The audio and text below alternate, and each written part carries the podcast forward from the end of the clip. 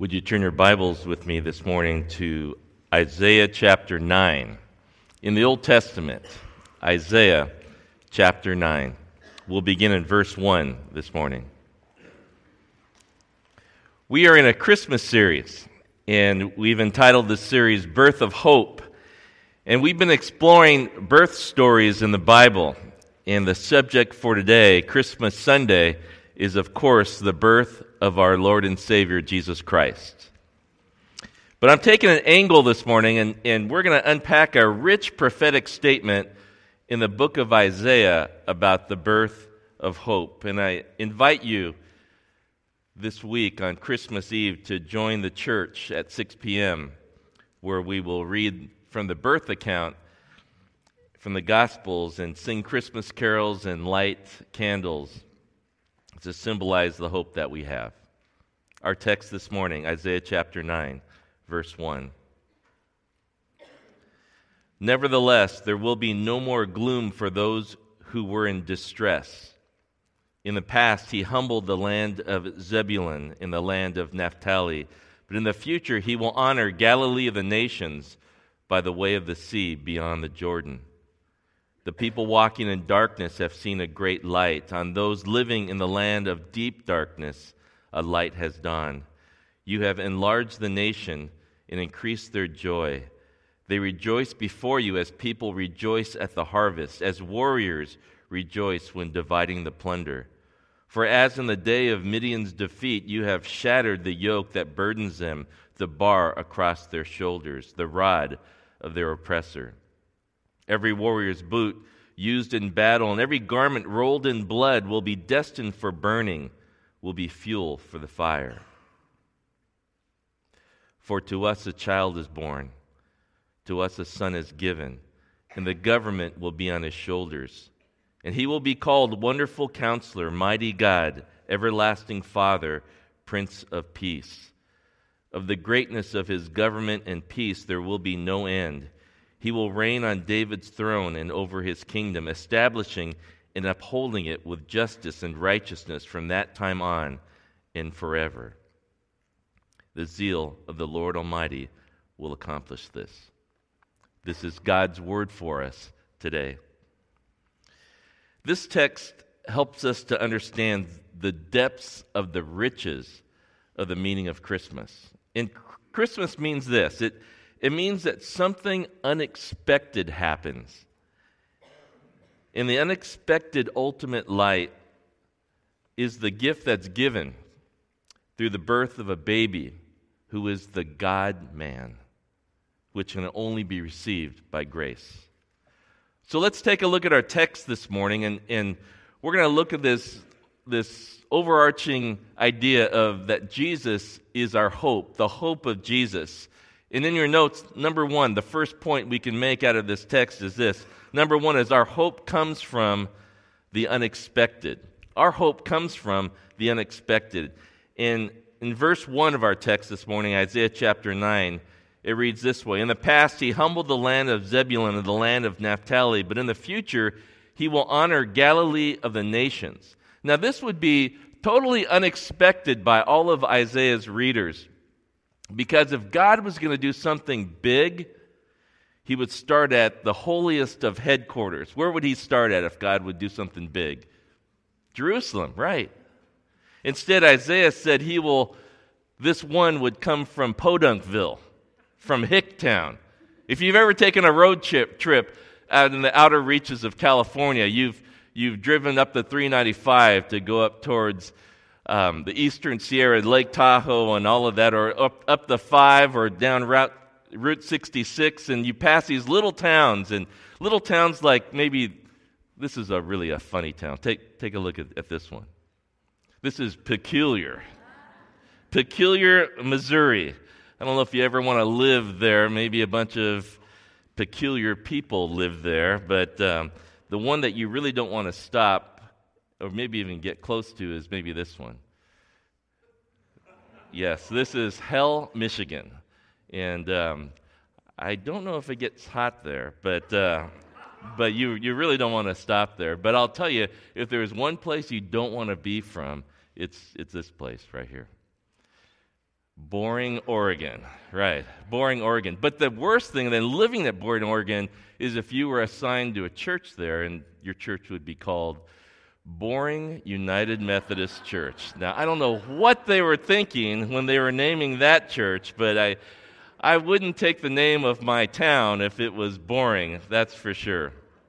What we see from this verse 1 from our text today is that Jesus will come from a obscure small town.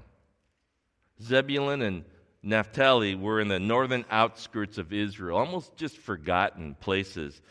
They were long forgotten. In Galilee, there was, there was Jewish people still living there, but Galilee was known as a very multi ethnic place. In fact, when you look at this phrase in verse 1, Galilee of the nations, it literally means Galilee of the Gentiles. There was just multi ethnic there. And no one would expect the Savior Messiah would come from a long forgotten small town that was not purely Jewish.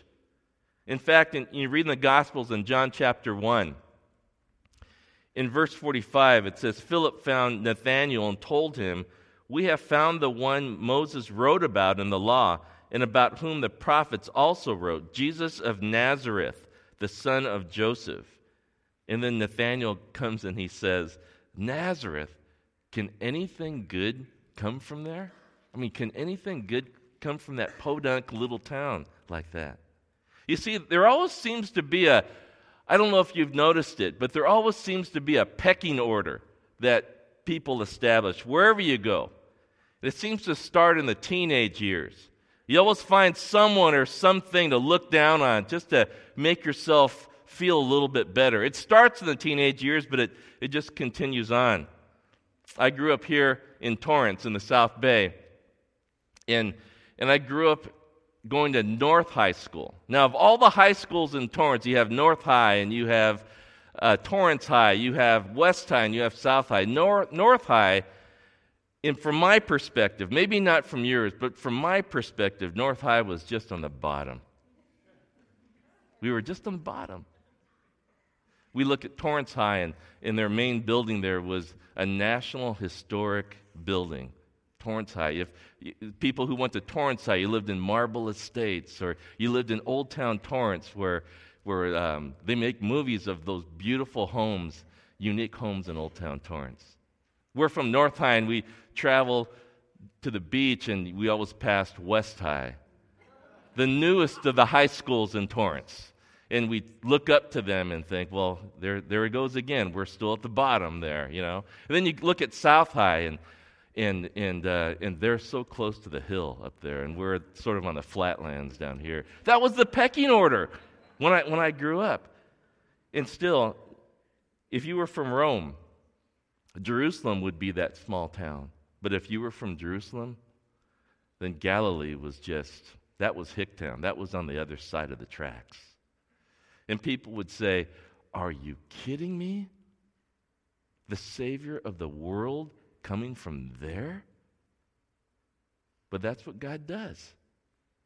And this is something you find in almost every single Christmas passage that Jesus was not born in a palace, he was born in an outbuilding or a barn or a, a cave.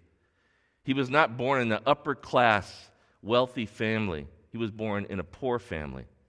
He was not born by, surrounded by powerful political leaders, but surrounded by shepherds who were just the lowest of the low class. And of course, his unwed teenage peasant girl mother, who was most likely stigmatized because she was pregnant and unmarried. Jesus would not be anything that the world would look at and they'd find him in some yearbook that says, Jesus Christ most likely to succeed. Not at all. He had none of the marks of greatness. In Jesus' obscurity, you have the most influential person who ever lived. And the world doesn't recognize greatness when it's there. And God loves to bring greatness, and He loves to bring, bring salvation and power in your life in ways that you would never expect. The apostle Paul writes about this in 1 Corinthians chapter 1. In verse 27 he says, But God chose the foolish things of the world to shame the wise, and God chose the weak things of the world to shame the strong. And God chose the lowly things of this world and the despised things and the things that are not to nullify the things that are, so that no one may boast before him. Because of Jesus, he calls his church, he calls all of us to set aside social and class pecking orders.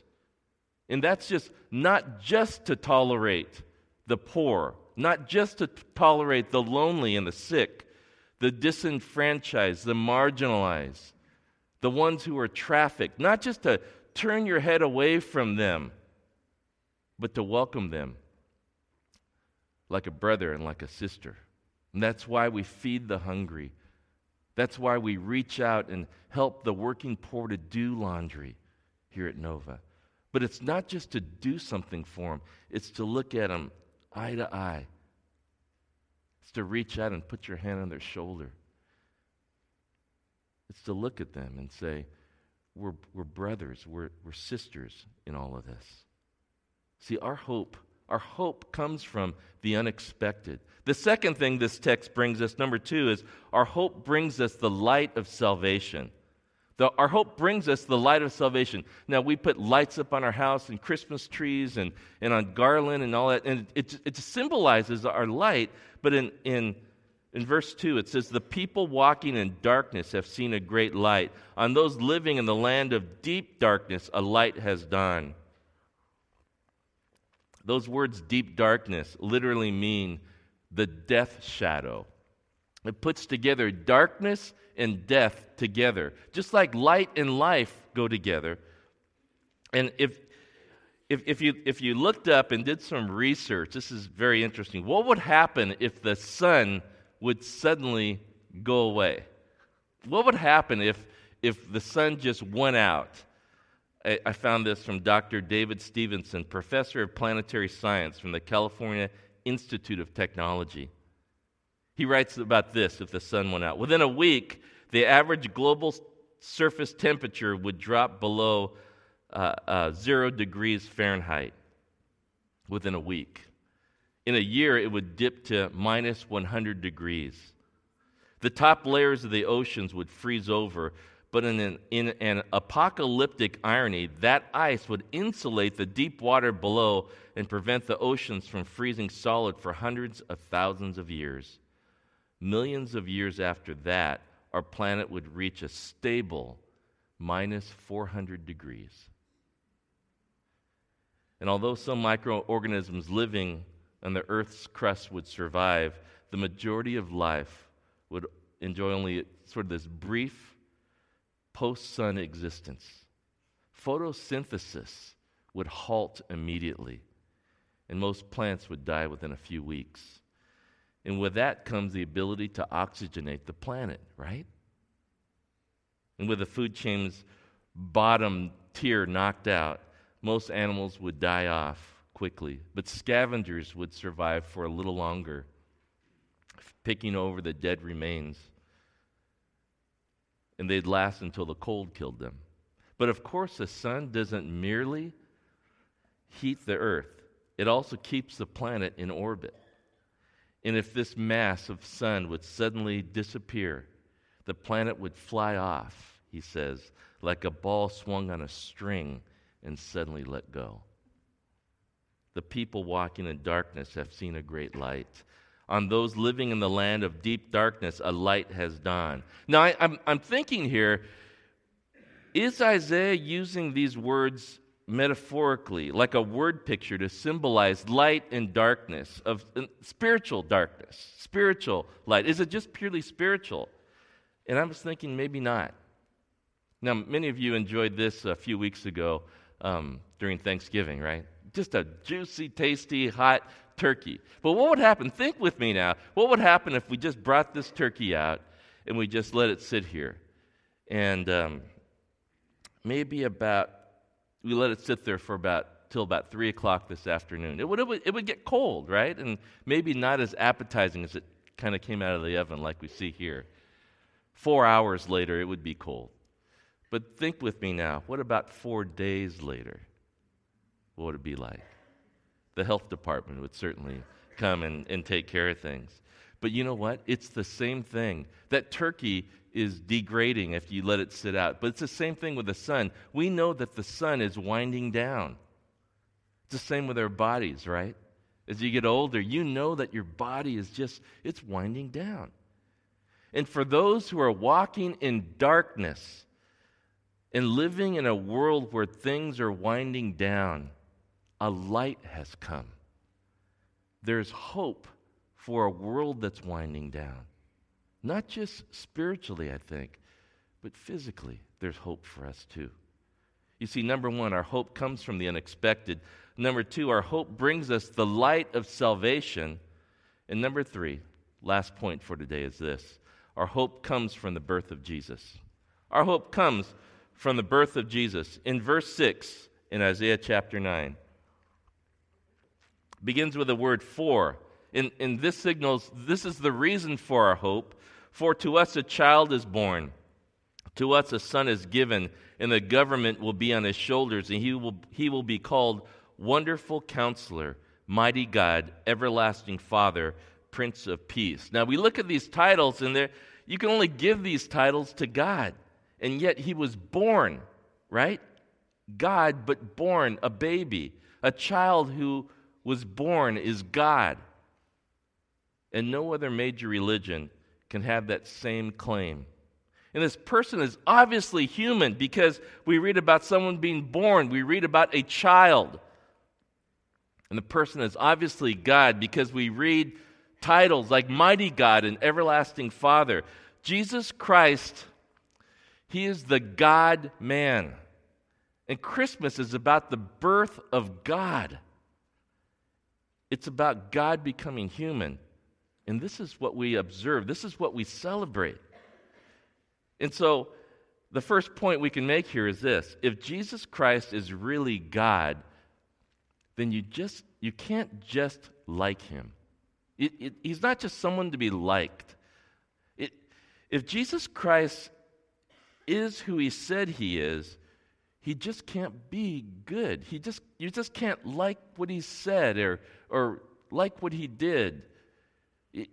You just can't like him if, if he's really God. John Stott, in Basic Christianity, in his book Basic Christianity, he says this Anybody who ever met Jesus Christ only ever had three responses to him. They either were terrified and wanted to run away, or they hated him and wanted to kill him, or they worshiped him and got down on their knees and gave him everything because nobody just liked Jesus. You either are terrified and you run away, or you hate him and you want to kill him, or you worship him and get down on your knees and you give him everything. If he's truly God, you can't just like him. Second point we can make here is this if Jesus Christ is human, you have a God who understands. If he's a God, if he's really God, you can't just like him, but if he's human, you have a God who understands. And with all the suffering and pain in the world, he understands. I think sometimes I, I, I don't really have a great answer for when someone is suffering or when someone is in deep pain or there's obvious evil that is observed. And I don't know why that God hasn't stopped evil and suffering, but I do know it can't be because he doesn't love us. Dorothy Sayers, who's a British writer, writes this, and I think it just captures it just perfectly. She writes in her essay, The Greatest Drama Ever Staged she writes The incarnation means that for whatever reason, God chose to let us fall into a condition of being limited, to suffer, to be subject to sorrows and death. He nonetheless had the honesty and the courage to take his own medicine. He himself has gone through the whole of human experience, from the trivial irritations of family life and the cramping restrictions of hard work and lack of money to the worst horrors of pain and humiliation, defeat, despair, and death. He was born in poverty and suffered infinite pain, all for us, and thought it well worth his while. He thought it, it was well worth his while. And to think that this is a gift, I mean, it's, it's an amazing gift that's been given to us. You, if, you, if you look at verse 5, verse 5 is a curious verse. It, in our text, it, it, it, says, Every warrior's boot used in battle and every garment rolled in blood will be destined for burning, will be fuel for the fire. And verse 5 tells us this, this simply it's you're not going to need to fight. You don't need to fight for this. Because in verse 6, it says, For us, for to us a child is born, to us a son is given it's a gift of grace, and so you can't fight for it. You don't deserve it. It's the only way you can receive the, the gift of Jesus Christ is to admit that it's a gift.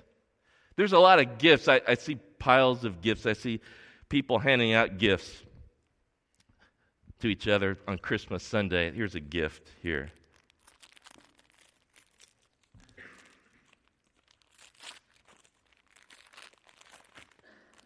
Couple books. Good.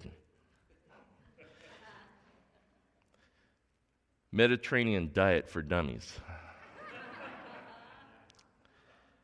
How to win friends and influence people.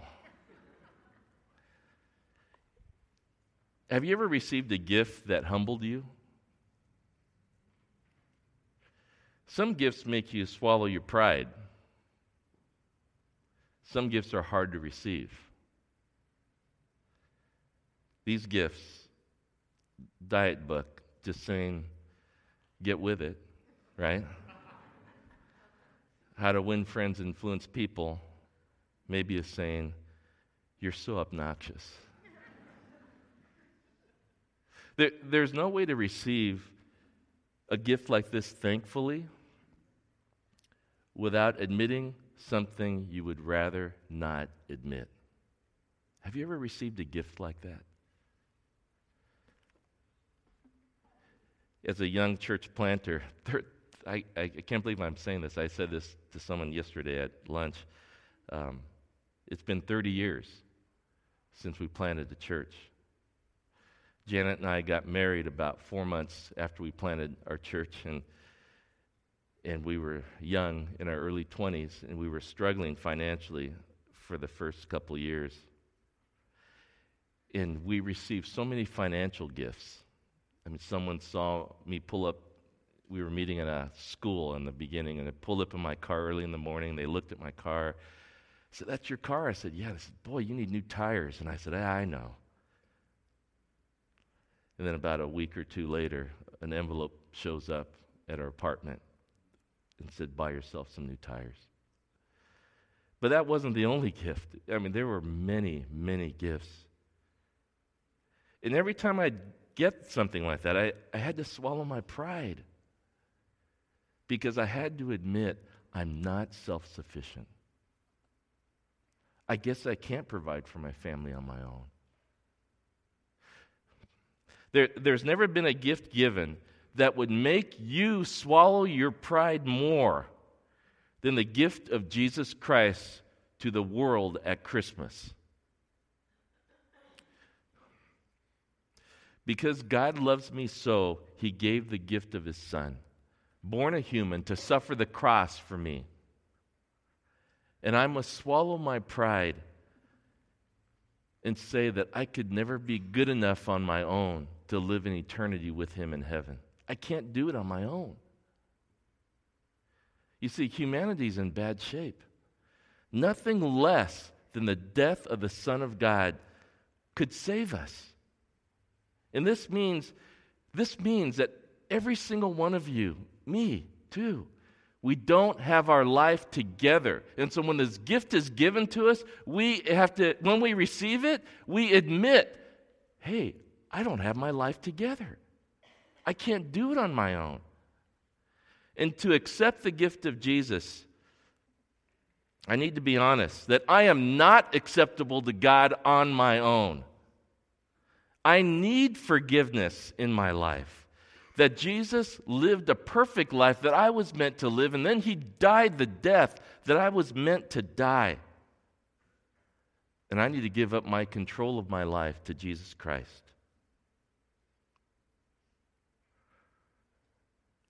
Verse 7 Of the greatest of his government and peace there will be no end. He will reign on David's throne and over his kingdom, establishing and upholding it with justice and righteousness from that time on and forever. And the zeal of the Lord Almighty will accomplish this. Amen. Let's all stand, and I'll close us in prayer this morning.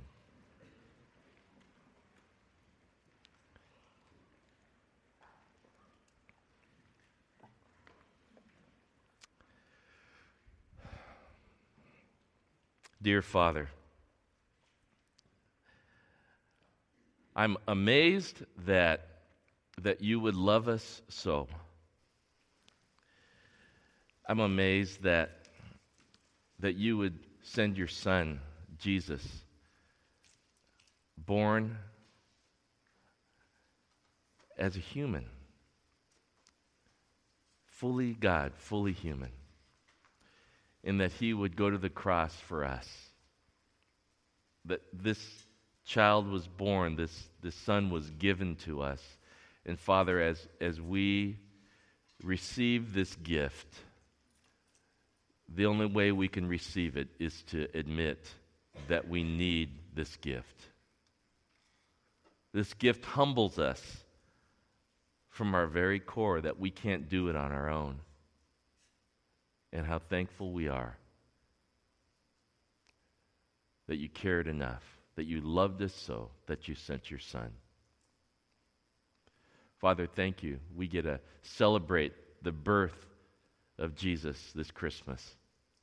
Thank you for your word that tells us straight, it, it, it doesn't mince any words, that a people were walking in darkness, that a death shadow has fallen, but a light has come and that light is the life of men. We give you praise and honor and glory. In Jesus' name, amen.